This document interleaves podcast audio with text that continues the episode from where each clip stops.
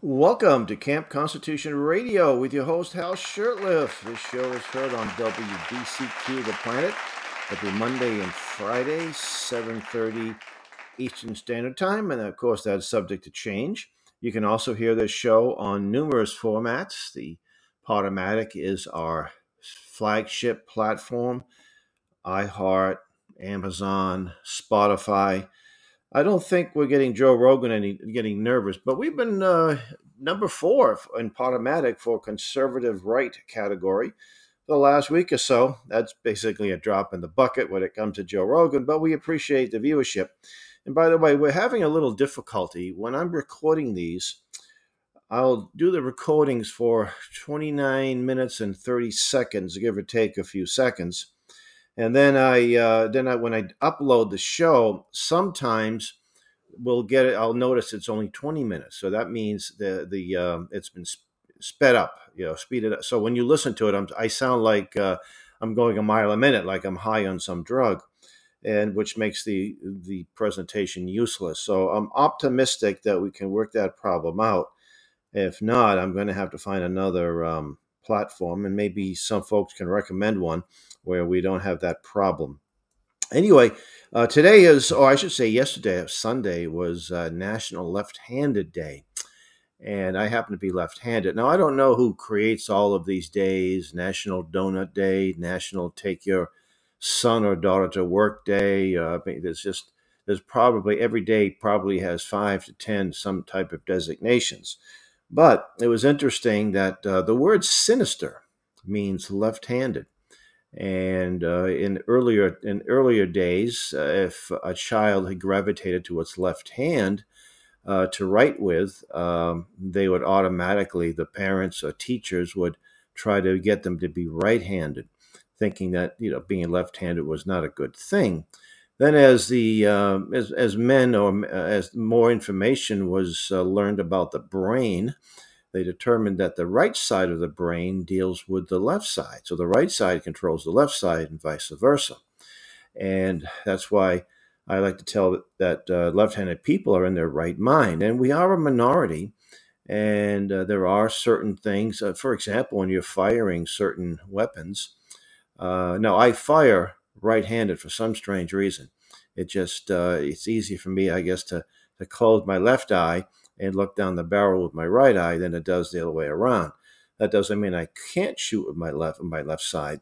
But the old M16s, if you were left-handed, you'd get the shell hitting your face. So they had to put a little uh, a little guard there so the shell would not hit the shooter's face. And of course, uh, there's other other issues with left-handed people, but we've we've able to not only manage amongst people in the right-handed world, but thrive. And I do say this somewhat tongue in cheek, but the uh, very first handed president was James Garfield, and he was assassinated. Now, I don't think he was assassinated because he was left handed. Actually, he was a very interesting, uh, he was a Civil War officer, and I think he may have raised uh, uh the rank of general from Ohio. And uh, during the war, he resigned to run for Congress and won a seat and eventually got the nomination for president of the United States. And he was uh, killed uh, within a short amount of time into his presidency. I've been to his beautiful home in, um, I think it's in Mentor, Ohio, just a little outside, I don't know, maybe half an hour, maybe an hour east of Cleveland. And he was the first ordained minister that became, I think, the only ordained minister that became president. And what got him into prominence, at least in the eyes of the Ohio voters, was his defense of creation. Uh, of course, Darwin's book came out, um, The Origin of the Species, I think in early 18, 1850s, somewhere around there. And uh, although there are some people that have promoted evolution prior to that, he really made it um, made it more accepted. And I think the subject of evolution versus creationism is uh, quite a topic it uh, it really a lot of people bought into the evolution, and if you buy into the evolution, how can you say the Bible is an, the inerrant Word of God? Um, you can't say, for example, in the beginning God created the heavens and the universe if you believe in evolution. Uh, Jesus um, you know, I thought Jesus made reference to Adam and Eve, but I guess he didn't. But there was references in the New Testament to Adam and Eve. And if you believe that the Bible is in, in the inerrant word of God, you can't believe, and if you're an evolutionist, you can't believe that. So if the Bible is up for grabs, the Bible is not accurate, therefore maybe there isn't a God after all. And then there are others in the Christian community that said, well, gee, how do we get the Bible to conform to secular science? Well, we have the gap theory, you know, that, that God created things, but uh, it wasn't a six day literal creation. Each day could have been millions of years. So they, oh, they kind of feel comfortable with that. But that's what happens when you take, when you take, uh, you try to conform, take, take the truth of the Bible and try to have it conform to the scriptures. And I, I read a book some years ago. I might still have it. The Bible as History. It was some really good stuff in there.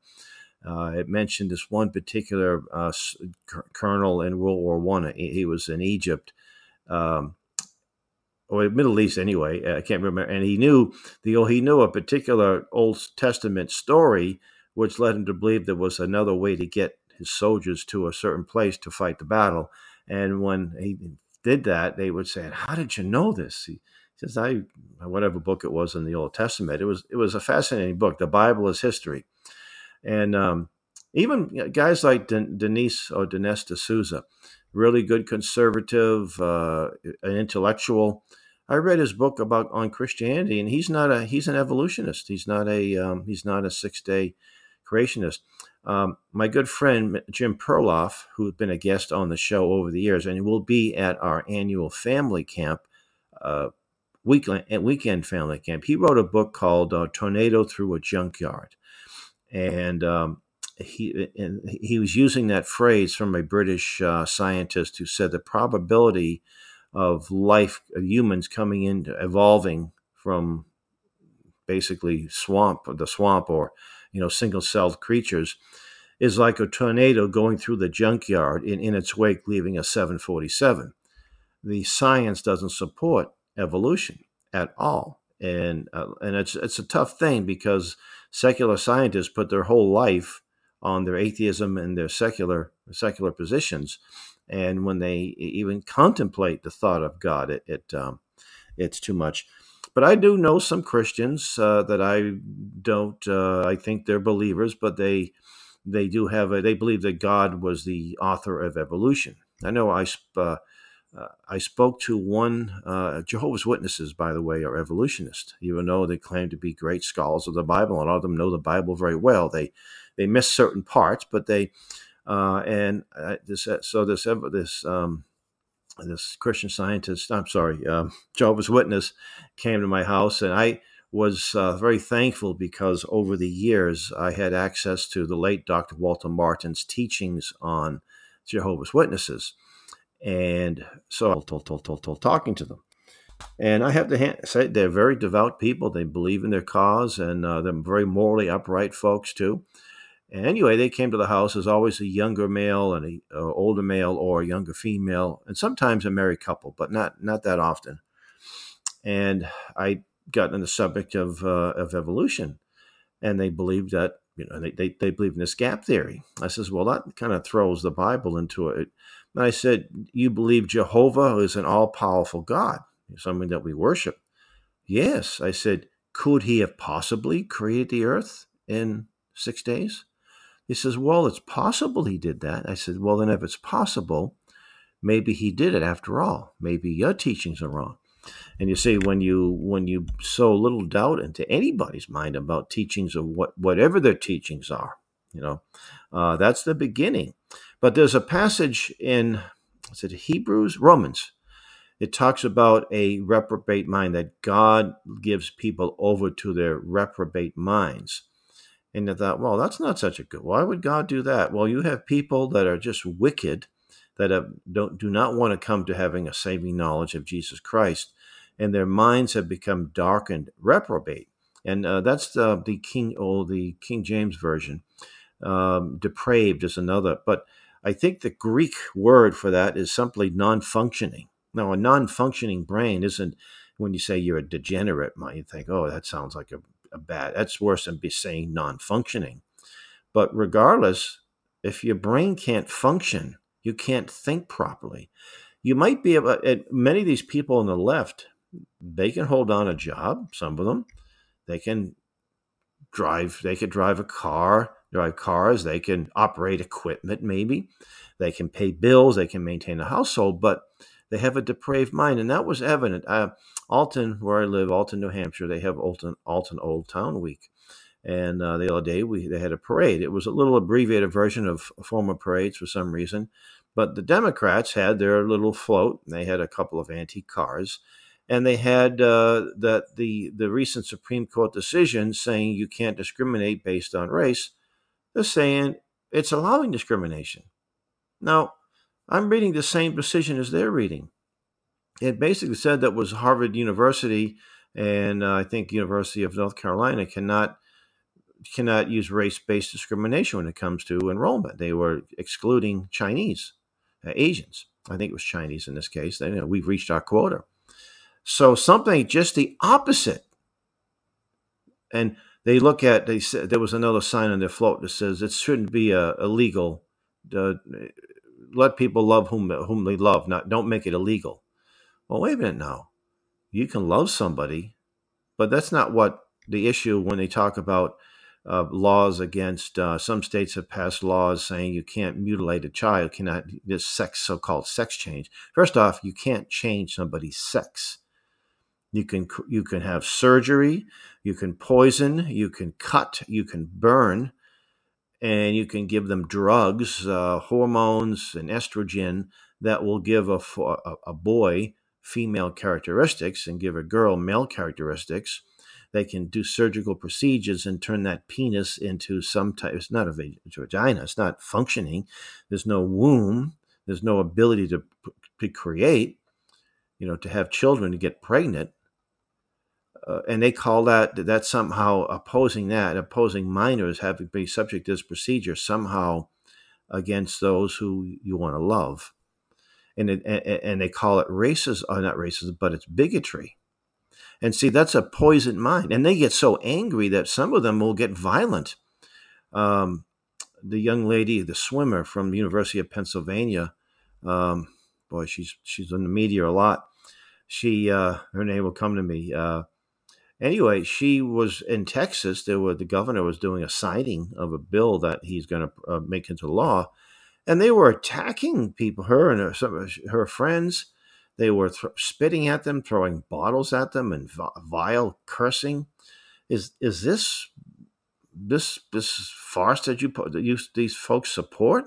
It just leads to violence, and you know these Democrats. I don't when in public like this. I'm not I'm not going to debate them unless they come up to me first but my uh, my young friend that was help, helping us out at the float, he handed a few constitutions to them, and, and, and uh, one of them said, "Oh, the Camp Constitution. This is this John Birch affiliated organization. You see, they uh, it really isn't, even though I am a life member. Uh, the Camp Constitution is not a John Birch Society entity. and it's just funny how the leftists, you know, they'll have to, have to label something. It has to be bad. And uh, in, in, the eyes of their, their mindset, if you are you promote limited government and the Constitution and you dare suggest that uh, some things in politics are planned and not just accidental, the, then they call you all kinds of names. And uh, oh, I do want to mention. So, I, and I want to. I, I, mentioned this book in the past a few weeks ago. It's called "Black Rednecks and White Liberals" by Thomas Sowell. So I'm really getting into it, and it's just fascinating. They talk about uh, this. It's a collection of essays that he wrote over the years, and one of them is in. One of them deals with um, the white the, the, he call it the cracker culture the the white rednecks what, this particular group from the northern part of England uh, and the southern part of Scotland when they came here they settled in the south and they had certain attributes that set them apart from other uh, folks from other parts of England that migrated they tend to be quarrelsome they didn't have high regard for education they had a very strange dialect and that dialect was embraced by the black slaves. And that's why uh, Thomas Sowell called the he called them black rednecks. Uh, and uh, he had an uh, an excerpt of an article in a, a, Michigan newspaper in the early 1930s, and it said that this group of people they're lazy, they're uneducated, they're not willing to work, and it's going. You know, they they're always getting into trouble. They're uh, and they weren't talking about a group of blacks; they were talking about a group of whites, these southern rednecks. It also mentioned that in certain parts of the in the north, blacks were living in white neighborhoods, predominantly white neighborhoods, without any issue. Uh, and then when the blacks were migrating to these cities, uh, that's when some of these, uh, you know, uh, northern Jim Crow laws were enacted, where or certain they didn't want blacks in these communities because of um, you know the the way they behaved. And so, while the the northern blacks uh, were not this way at all. Also, he points out that Caribbean blacks, historically, when they've immigrated to this country, have excelled that they're under, underrepresented in prisons, that they make more money than many cases their white counterparts. Um, he said even in the heyday of the Harlem Renaissance, most of the businesses, the thriving businesses, were owned by black Caribbeans. And they were also subject to slavery. So, something different about the way they looked at life. And he said the white liberal they they uh, they think that they, they want to help the black man because they obviously can't do anything for themselves. So uh, that, that, to me is a form of racism. So they've uh, all of these social programs that started in the 1960s have made things even worse for them. The the black the black uh, made the blacks in the United States more made more progress in 100 years from 1865 to 1965 enormous amounts of progress. In fact robert welch he wrote um, an essay called to the negroes of the south and he pointed that out. He, he was quoting jet magazine. He was quoting uh, other um, other uh, uh, black writers and just the amount of the, the churches that they had the doctors the people in college the standard of living. And he concluded that if you if you took black America or Negro. The term Negro, by the way, was not meant to be uh, insulting. It was a term that was accepted by people as a generic term. It wasn't meant, but today, if you say Negro, you say you're racist. But he said that uh, that the black black America would be the second the second strongest or most prosperous group of people in the world. And he pointed out that in uh, Europe, post World War II Europe, the percentage of whites going to college was less than the percentage of blacks going to college. But it also pointed out that this this um, these white liberals um, they have enforced this sort of cultural thing on blacks that if a black learns how to read and excels and has a business, that person isn't really black. We've heard this before. You're not re- Joe. Listen to Joe Biden. He said, "If you don't vote for me, you're not black." So if you're a scratch, if you're a rapper and you you adopted this redneck culture, you're a potential you're a perpetual victim. You don't uh, want to learn because then you're selling out to whitey and so forth. He said this is enforced by the whites. And uh, our friend Vince Ellison said not only is it enforced by the whites, but it's a policy of the Democrat Party. And he pointed out in his documentary, uh, Will You Go to Hell for Me?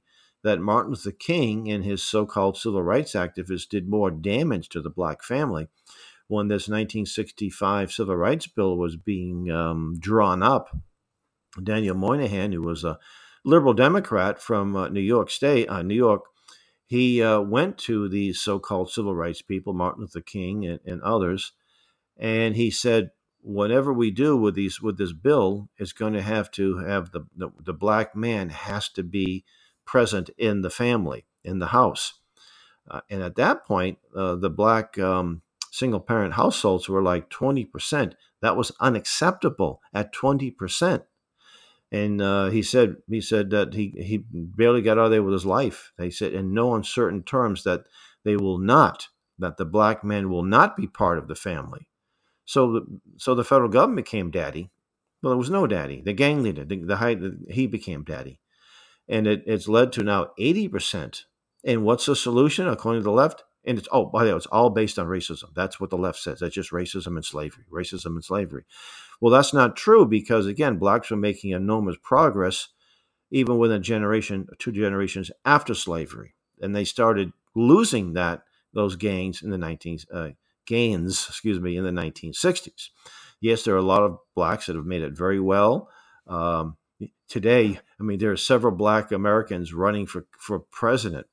Uh, that wouldn't have been possible 100 years ago. It just wouldn't have happened.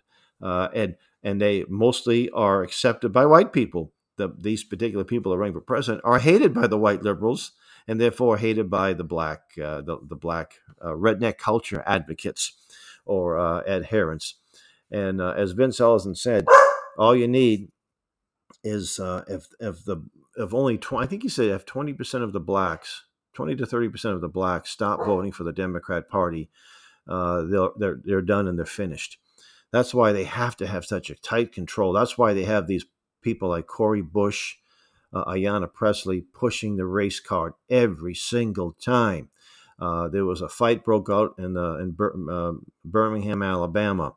The guy, uh, I guess it was some a group of white people had a boat docked, and the and the captain of this happened to be black, and he said, "You know, you got to move the boat." Next thing you know, they're having a, a fist fight, and a bunch of people jump in.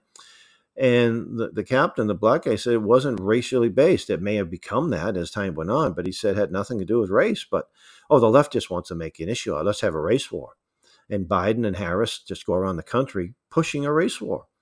Uh, I'm, I'm hoping and praying that people see through this this nonsense and don't give in to the left and have this race war. Now, this race war, it's not going to you're not going to see you know millions of blacks being murdered by whites or vice versa. It's just going to cause division.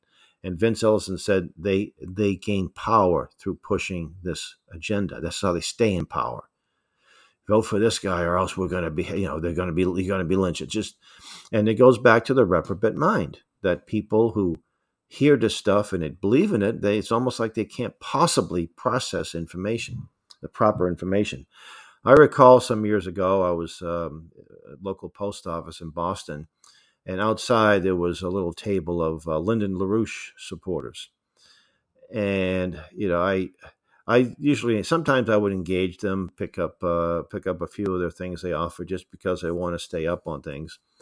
And I remember that um, this particular time, this liberal stopped by, white guy, and he um, was, "Oh, you people are racist. You're this. You're just really going at racist and, you're anti-Semitic." He was calling them anti-Semites. So I had to interject and I said, Look, I'm not a Lyndon LaRouche uh, devotee. I said, but I don't think you can make the case of anti-Semitism. And he said something. Um, I, so I used. Uh, I tried to use a little reasoning with him. I said, uh, "Would you consider Yasser Arafat an anti-Semite?" He says, "Well, yes, of course." I said, "Would you consider him a a threat, a much bigger threat than say these two people here at the LaRouche table?" Well, yeah, I would think so. He said, "Yeah," and his goal is to basically drive the Jews to the sea. He said, "Yeah, that's true."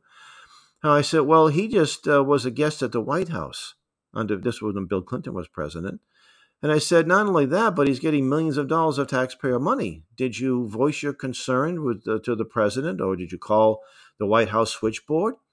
And he had this glazed over look. It was just amazing that like a little truth was getting through the earlobes, and he just shut down. He gave me this funny look, and he said something. Well, foreign policy is not, it's foreign policy. He's dealing with foreign policy. Can you imagine if I said Hitler was at the White House and uh, you know he just he just did all these things to Jew. Yeah, but that's foreign policy. That it made no sense. And I like to watch these congressional hearings. Usually, I'm watching them on YouTube. Forbes does a good job, and I'm well, not Forbes is a good magazine or a good source, but they do. It's the raw the footage, and you'll have a Republican conservative uh, interviewing some particular crazy leftist that Obama that, that um, Biden has appointed, or I should say, maybe I was right. Maybe Obama appointed, and Biden goes through the motions of making making the making it official. And they'll ask questions like how many genders there are, and they can't answer it. They can't say, "Well, let's cl- we, we, have concluded we we know for a fact there's at least 40. They can't even say that. They can't say there's two.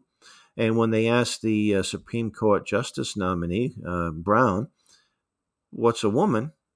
She said, I'm not a doctor. I can't define it. Well, you know, how about if you look in the mirror and say, okay, well, a, a woman is a an adult female human. That's simple. and they have certain certain body, body parts and certain abilities that men do not have, that males do not have. So that's pretty easy to explain, but she couldn't even define that. She couldn't say it. That means there's something wrong with that thinking. And now, okay, we've nominated you. Now you're going to, unless you do something, unless for bad behavior, you're going to be Supreme Court justice, you know, until you die. Um, and that's just tragic. and uh, it's really challenging. It's almost like I get a copy of this book, Black Rednecks, and I say, "Gee, I, I want to send it this this this this this this liberal guy, you know, that I know." It will probably go in the trash heap. But it's important for us to understand what we're up against. And it is true that most people who vote aren't ideologues. You know, they they watch a debate and they say, "Whoever make crack the best joke, I'll vote for that person." Or uh, well, gee, uh, Biden, you know, uh, Trump's and meanie Biden. I don't like him either, but you know, he's he's better than uh, he's better than Trump, and they vote for and they vote for Biden. Uh, and of course, you've got the corporate media that will completely enamored by Biden, even though they know he's a complete idiot. I mean, they know inside, you know, what, what after the cameras are turned off, they say, "I have to defend this nitwit." I can't believe it. Uh, just recently, Woody Harrelson. Woody Woody Harrelson is a confirmed leftist. You know, an anti-American leftist millionaire, typical Hollywood uh, person, and uh, he was recently pictured wearing a Robert Kennedy for president hat, and that's going to get him. That will get him canceled by the left because Kennedy is so oh, he's pro-Trump, and he's wacky, and he's that, and he's this it's just amazing how much influence the deep state has over people's thinking. All these anti establishment leftists, no, you're not. You are pushing the establishment's line. And all these Antifa and Black Lives Matter think, oh, yeah, we're, we're getting after Whitey. We're, we're, we're going after the establishment. You are enforcing the establishment. And, but you, they can't see it because, again, they have this reprobate mind. Now, there are examples of people who have come out of these things uh, let's pray that will be general a general falling out. Um, and we got a couple of minutes left, and I hope this thing, this recording, it will be 29 minutes and 30 seconds, and not some, um, uh, you know, like I mentioned, the problems we had before. So last Tuesday, I was at the uh, Trump rally in Windham, New Hampshire. Windham is a town just a short distance over the Massachusetts border. It took place on a Tuesday afternoon and it was pretty hot out and therefore hot in even though with the air conditioning it was in the high school gymnasium windham high school i think it held i was told it held 2000 and there were people on the of course chairs on the on the on the court and around the uh, the bleachers and i was able to get a vip pass uh, i have a few friends who are involved in the campaign now this is the first time i attended a trump rally and there were thousands of people there now the place was full inside and outside, there was several thousand people that knew they would never be able to get there, uh, get a seat, but it was just the environment and the atmosphere. And someone asked me if there was a PA outside. I don't know. It may have been because by the time I and I after the event, I you know networked a little bit with people and I spoke to Corey Lewandowski and a few other people. Uh, people being introduced to me. So, uh, but one of the things that amazed me about Trump, I'm saying, where's the teleprompter? he had a number of people that spoke before him, you know, short little speeches, and they stayed on the stage. Uh, or I should say they spoke, and then they, when Trump came on, they were already on the stage, and he's thanking them. And he, Senator, former Senator Bob Smith, and he knew a little bit about Bob Smith, and then this guy and that guy and this lady, and he's thanking people. I said, he's not. There's no notes in front of him. He's talking about building a VA hospital in New Hampshire in, in Tilton or wherever it was and he knows more about the state than most people that live in the state. I was just amazed by that. Anyway, and I upload, and I want to point out that we do not endorse candidates uh, as Camp Constitution, but you know we had Vivek at our camp, and we uh, in, we upload that video. We got almost eighteen thousand views at this point. Well, we're running out of time. Thank you for listening to Camp Constitution Radio with your host Hal Shurtleff, and until next week, may God richly bless you.